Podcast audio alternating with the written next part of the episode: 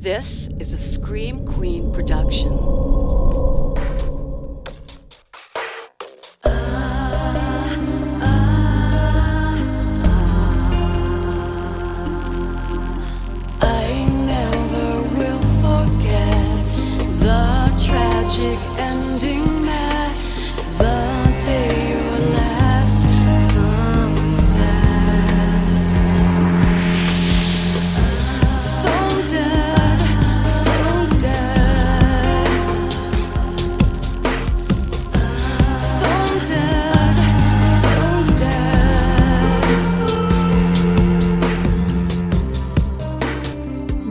Earthlings. I'm Jen Carpenter, and it's time for Chapter 6 of True Crime Storytime, sponsored by your local true crime bookshop, Dead Time Stories True Crime and Other Books, located in Lansing, Michigan.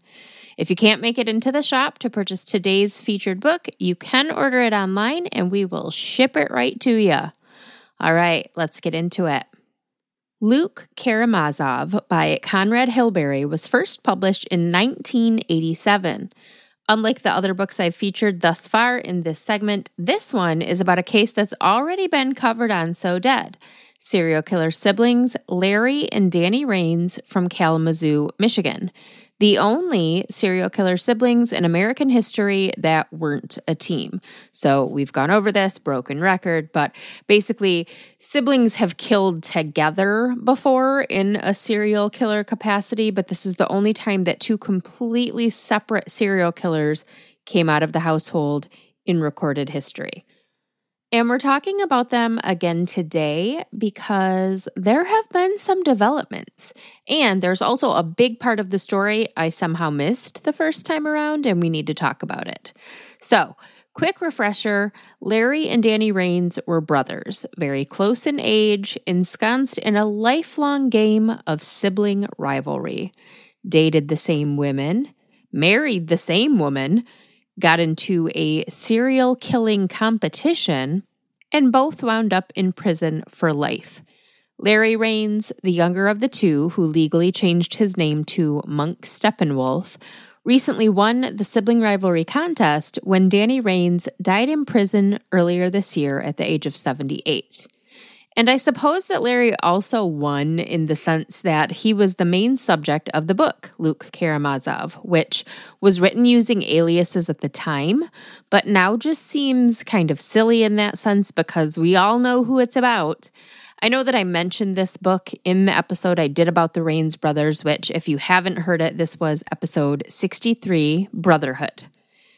I think, though, that I might have gotten the name of the book wrong because there's a book titled The Brothers Karamazov, which is like a Russian classic from the 1800s. The titles were similar, and I know the whole unique thing about the Ranes case is that they were brothers. So to me, the brothers Karamazov, that that had to be the book, right? Easy mistake to make, I suppose.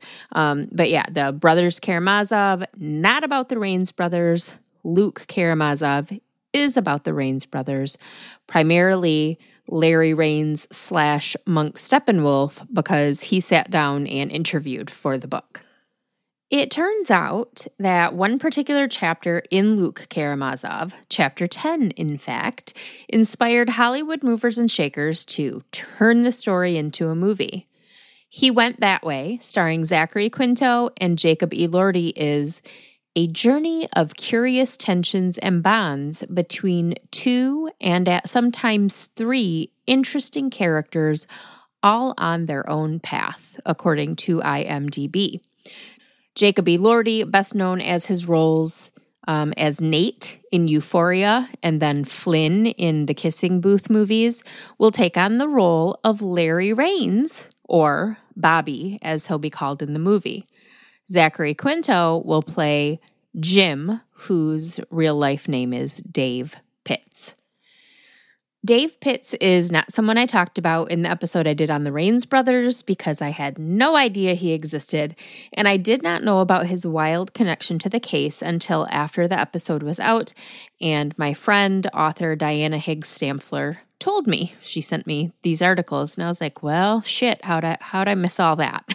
so Just to brush up on our Larry Ranes history, in 1964, when Larry was just 19 years old, he murdered at least four men. There are four known victims, but there are other murders that he admitted to, but he didn't have names or details, and no bodies were ever found. So his total number of victims is unclear.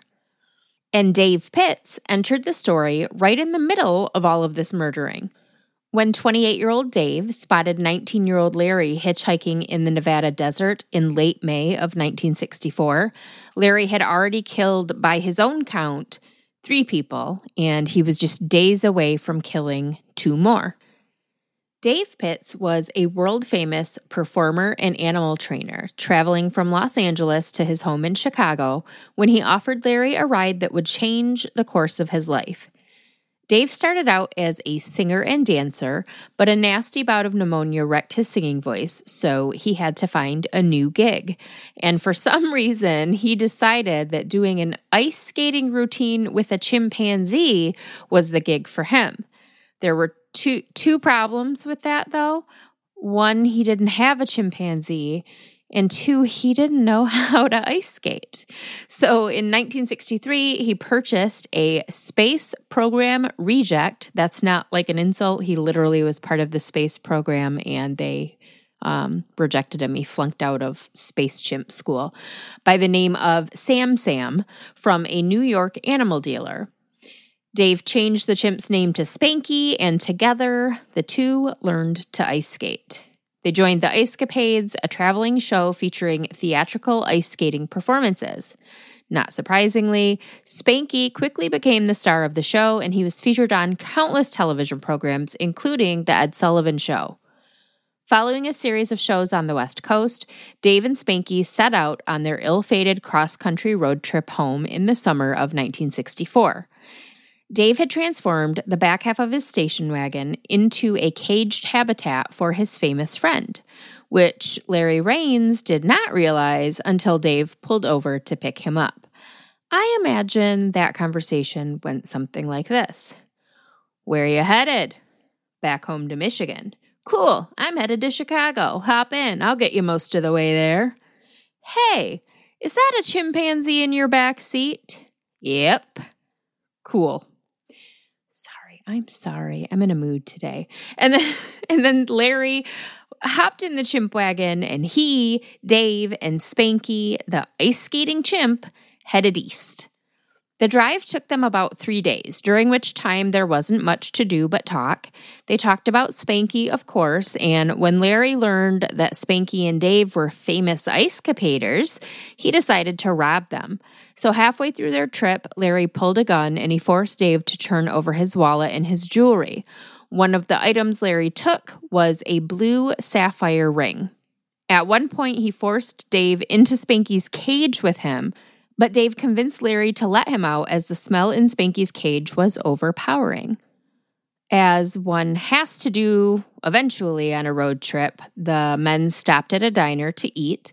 Larry paid since he had all of the money because he had stolen it from Dave.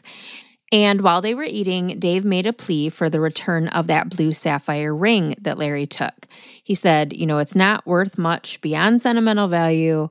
My mom gave it to me for my birthday. You can have everything else, but can I please have that back? Uh, Larry actually said that he felt bad, so he gave the ring back, and that was kind of a turning point of trust between the two of them. Before they hit the road again, Larry went to the bathroom, and when he returned, he found Dave sitting behind the wheel of the Chevy, just waiting for him. He could have and should have left if he'd gone and alerted the authorities to what was going on, and Larry had been stopped then. Uh, he he could have saved some lives, but that's not the way this story went. The two continued on, and as they neared Chicago, they talked about when and where and how they were going to part ways. According to Larry, Dave offered to drive over a hundred miles past his destination of Chicago to South Haven, Michigan. Once they reached South Haven, Dave voluntarily split the contents of his suitcase with Larry.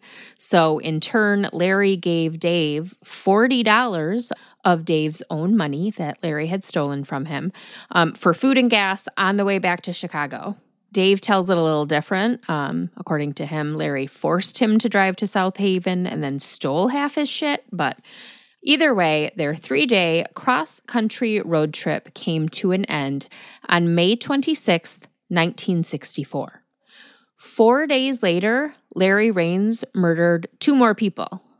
Less than a week after that, he was in police custody, where he has been ever since and will remain until he dies.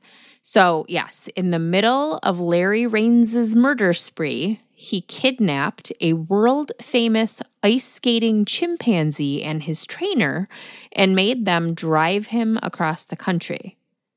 While Dave Pitts escaped the ordeal unscathed, he never forgot how close he came to death. And just how close was that? If their trip lasted three days and ended on May 26th, that means he and Larry were together from May 24th to May 26th. According to Larry, on May 23rd, he was picked up hitchhiking in Death Valley, but the guy who picked him up bugged him so much that he shot him, killed him, and buried his body in the desert. And then Dave picked him up the next day. After threatening to kill Dave multiple times over the next three days, Larry let him go on May 26th. On May 29th, he kidnapped a Sunday school teacher and murdered him the next day. Also, on that day, May 30th, he murdered and robbed a gas station attendant. So, the fact that Dave Pitts survived all of this is kind of a miracle. And now it's about to be a movie.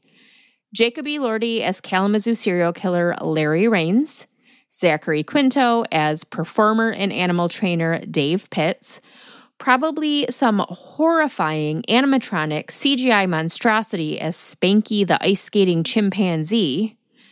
He Went That Way comes out we don't know when. We still don't know. There was some buzz about the movie earlier this year. Lots of articles came out in February when it was reported that they were done filming and had entered the post production phase. So that was in February of 2022. And then a month later, in March of 2022, the movie's director, Jeff Darling, died while surfing in Australia. Uh, and I haven't seen any more updates on the movie and how it's going and a possible release date since then. So I, I really don't know what's happening with it at this point. But the book, Luke Karamazov, not the brothers Karamazov, Luke Karamazov, is available at Dead Time Stories. So get your copy today. Well, not today because Dead Time Stories is closed on Tuesdays, but tomorrow, come get it tomorrow. New episode is coming your way next week. And until then, keep shining, you magnificent what the fucks.